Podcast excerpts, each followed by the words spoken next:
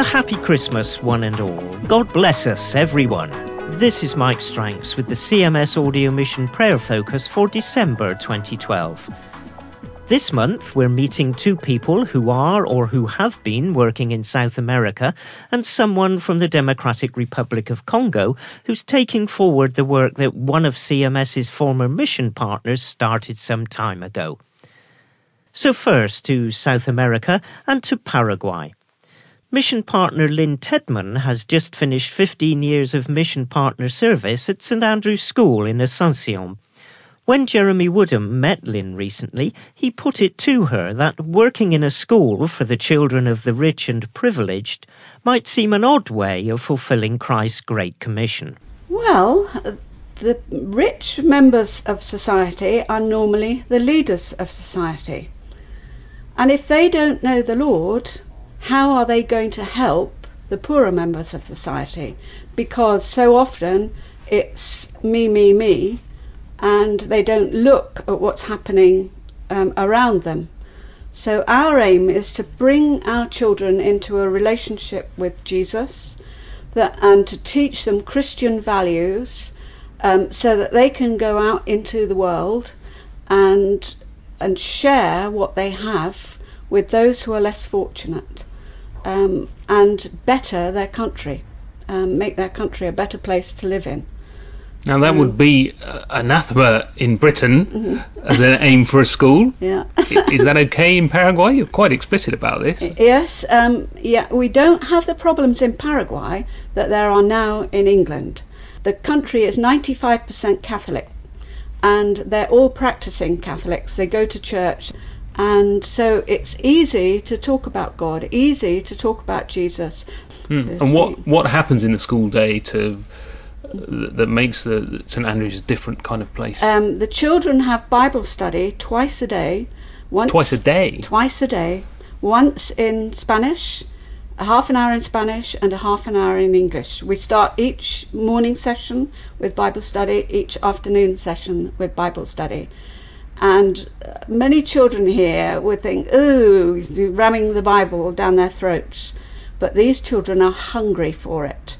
And we get some very, very deep questions asked to us. The younger ones, we sit them round informally and tell Bible stories, use DVDs, whereas from the fourth grade upwards, the children actually have a Bible each and they read the Bible. We read 2 or 3 chapters every day. And are there other ways that school goes about helping form their characters? We had a few discipline problems in the past, so now we encourage the children to help other people and we run projects for them. We've painted a school down the road. The children make blankets for old people's homes. They've helped with AIDS orphans and worked in an orphanage. And each year groups of secondary students go into the Chaco and they've done things like digging wells, which is really hard work. They see the other side of life. They have to rough it when they go out. And that brings them into contact across social barriers, I guess. Yes. And is that something that's quite rare in Paraguay? It is quite rare. Nearly all of them have a life-changing experience during that time. And they come back wanting to do more. And other past students of the school, what sort of things do they get up to? Well, we've got one who's a senator and he has clung on to his faith from being in St Andrew's School and learning so much. And your role, Lynne, for most of that time you've been the librarian at the school. Again, not an obvious mission role, if you like. How has that position enabled you to share Jesus? Well, I turned the position down flat initially. God spoke to me over 6 months and showed me that it could be changed. At that time it was a bit of a place where people sent naughty boys because they couldn't cope with them in their class. But I saw a way of opening it up to becoming a real working library.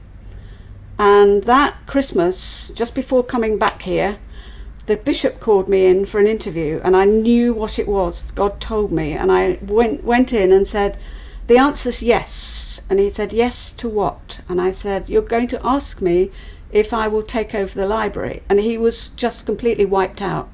I said, but I take it on my terms, and gave him a plan, a 6-year plan. I went ahead with it, and within 6 months I had transformed the library into a working library, and the children loved coming in there. And the real spin-off was that children would come in and share their problems with me, and I could sit and pray with them quietly in the library, and that has been a tremendous privilege. Have people subsequently told you about what that has meant to them? Recently, one of our pupils died in a horrific car accident, and we were at her wake, and I was standing there feeling very sad and thinking about what her life might have been like had she lived, when an ex-student who left the school a couple of years ago, he came up and he put his arm around me, and he said, you know, you showed Gabby how much she was valued, and you also showed me how much I was valued. And I think that's what life is all about, because Jesus values each of us, and we need to value others in the same way and to show his love for them. And I felt Jesus' love for me at that moment when that pupil, ex-pupil, shared that with me. Lynne Tedman from St Andrew's School in Paraguay, explaining to Jeremy Woodham how God has used her and the other teachers at the school to show Christ's love to those who will go on to have positions of influence in that country. Let's thank God for the way that he's led Lynne to that crucial role in the school, and for the lives she's been able to influence and touch. Let's also pray for Lynne as she resettles in the UK, and for those at St Andrew's that she has left behind. Audio Mission. You may remember Judy Aitchison, who retired earlier this year after serving as a mission partner in the Democratic Republic of Congo for many years. Judy pioneered a revolutionary youth work in the Anglican diocese in the country, but had every confidence in handing over the responsibility to the Reverend Bisoke Balikenga, who now heads up the work. When Bisoke was in Oxford recently, Jeremy Woodham asked him what was his vision for Christian youth work in Congo.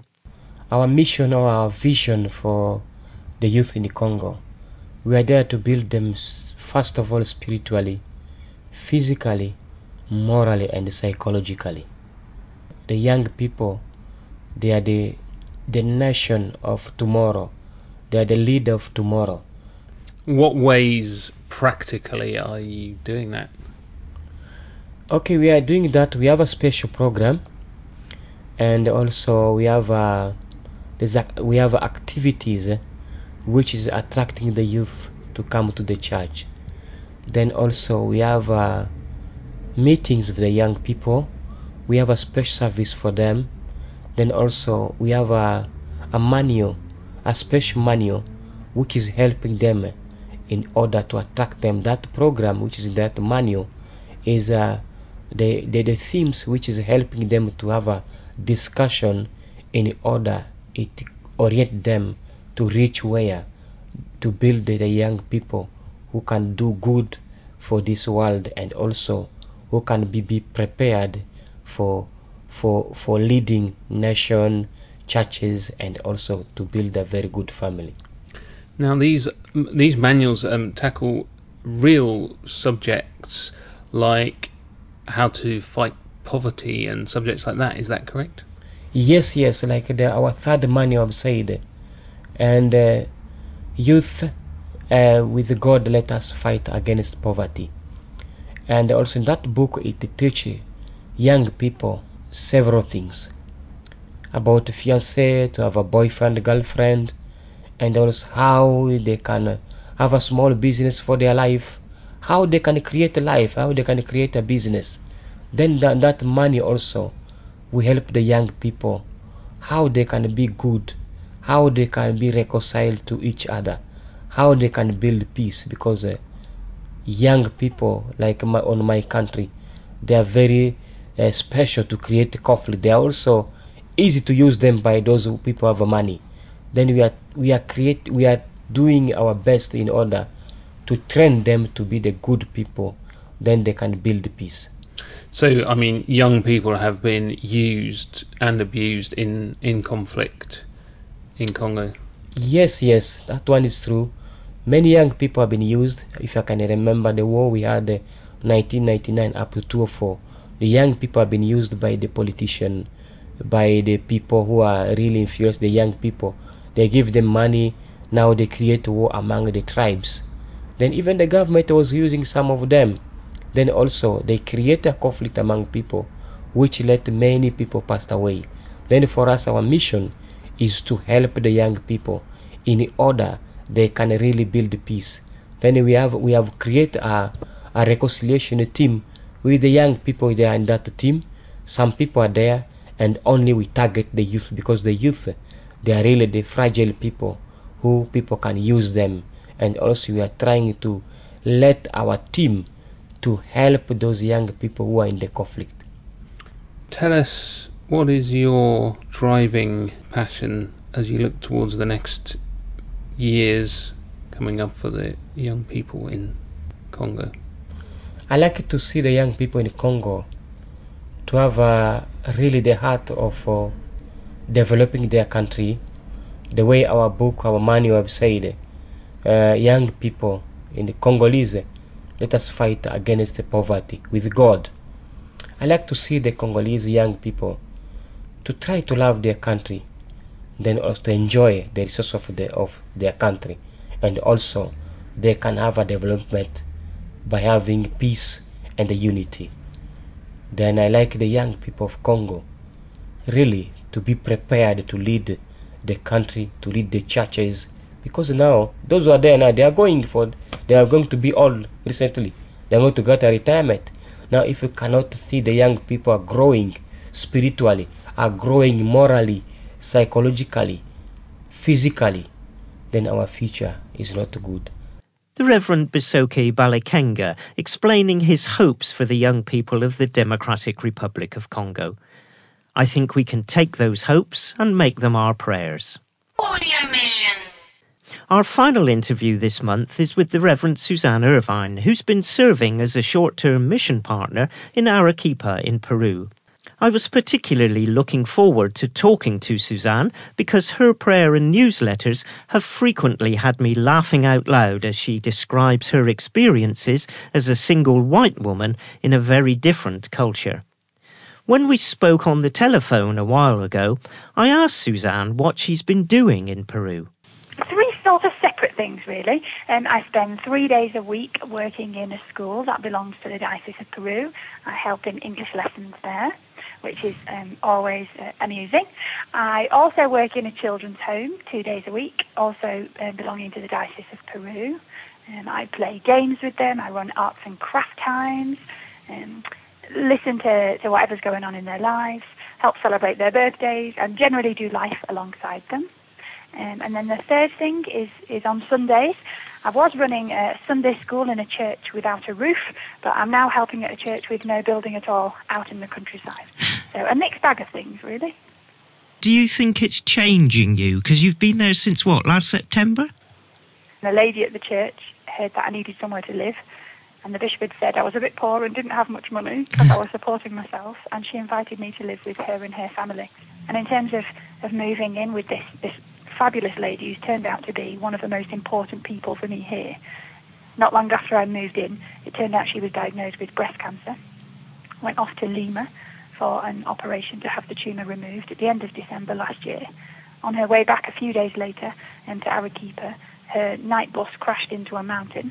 And my friend who I live with suffered broken ribs, a broken wrist, a punctured lung, and was covered in cuts and bruises. She then spent the next over 2 weeks in hospital and is an absolute walking miracle. In terms of whether or not I've been changed by being here, this woman inspires me every single day. Her faith and trust in God is an inspiration.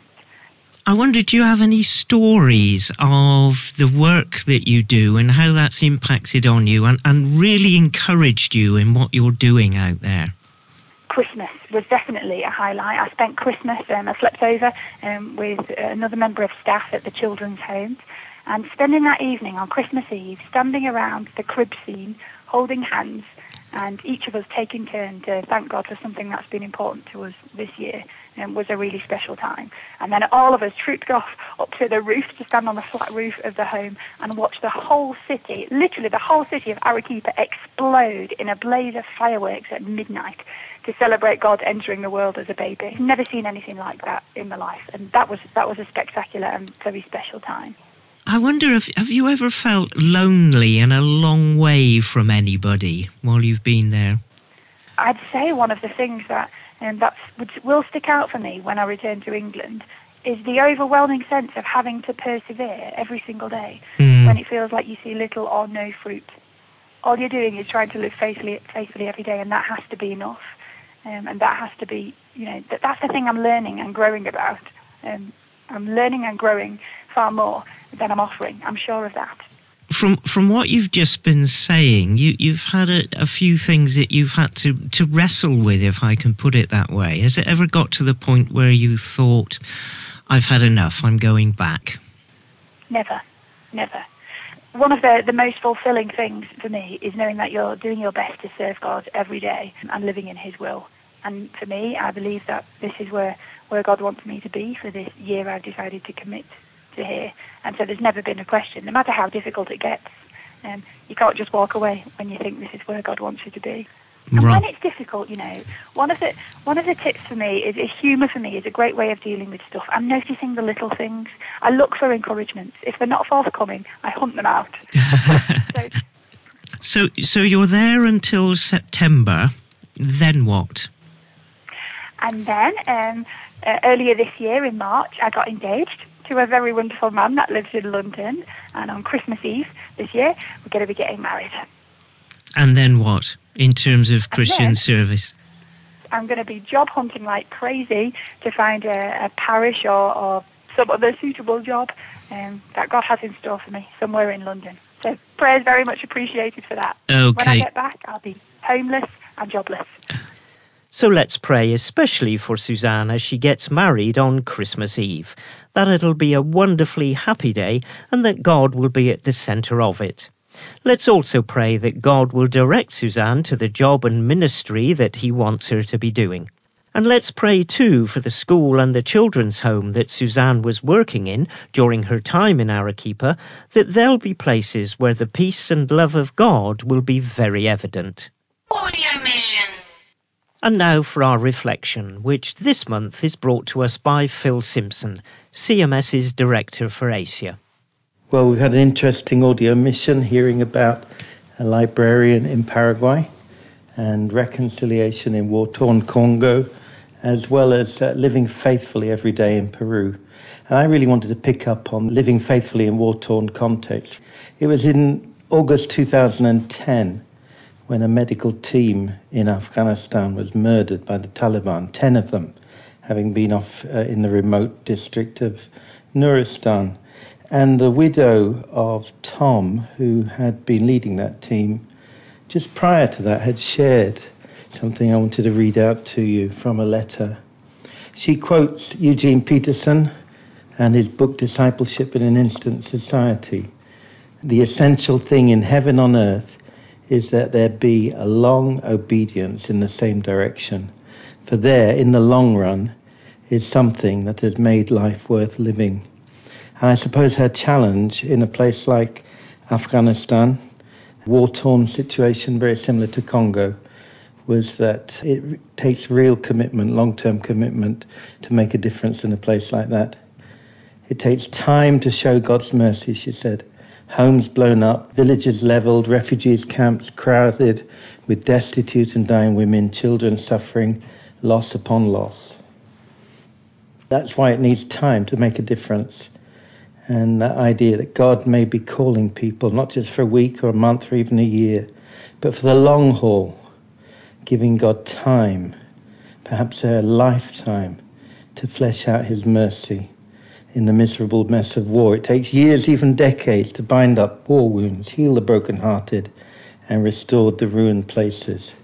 And I think that challenge to the long haul is something we take very seriously in CMS and in our community. That long obedience in the same direction, for there in the long run, is something which makes life worth living. Maybe I can finish with a prayer from the Northumbria community. May the peace of the Lord Christ go with you, wherever he may lead you. May he guide you through the wilderness, protect you through the storm. May he bring you back rejoicing at the wonders he has shown you. May he bring you back rejoicing once again into our doors. Amen. And that reflection from Phil Simpson brings to a close this CMS Audio Mission Prayer Focus for December 2012. This is Mike Stranks wishing you a very happy Christmas on behalf of everyone here at CMS Oxford. May we all know God's continuing presence and guidance as we enter the new year. Goodbye for now, and see you next year.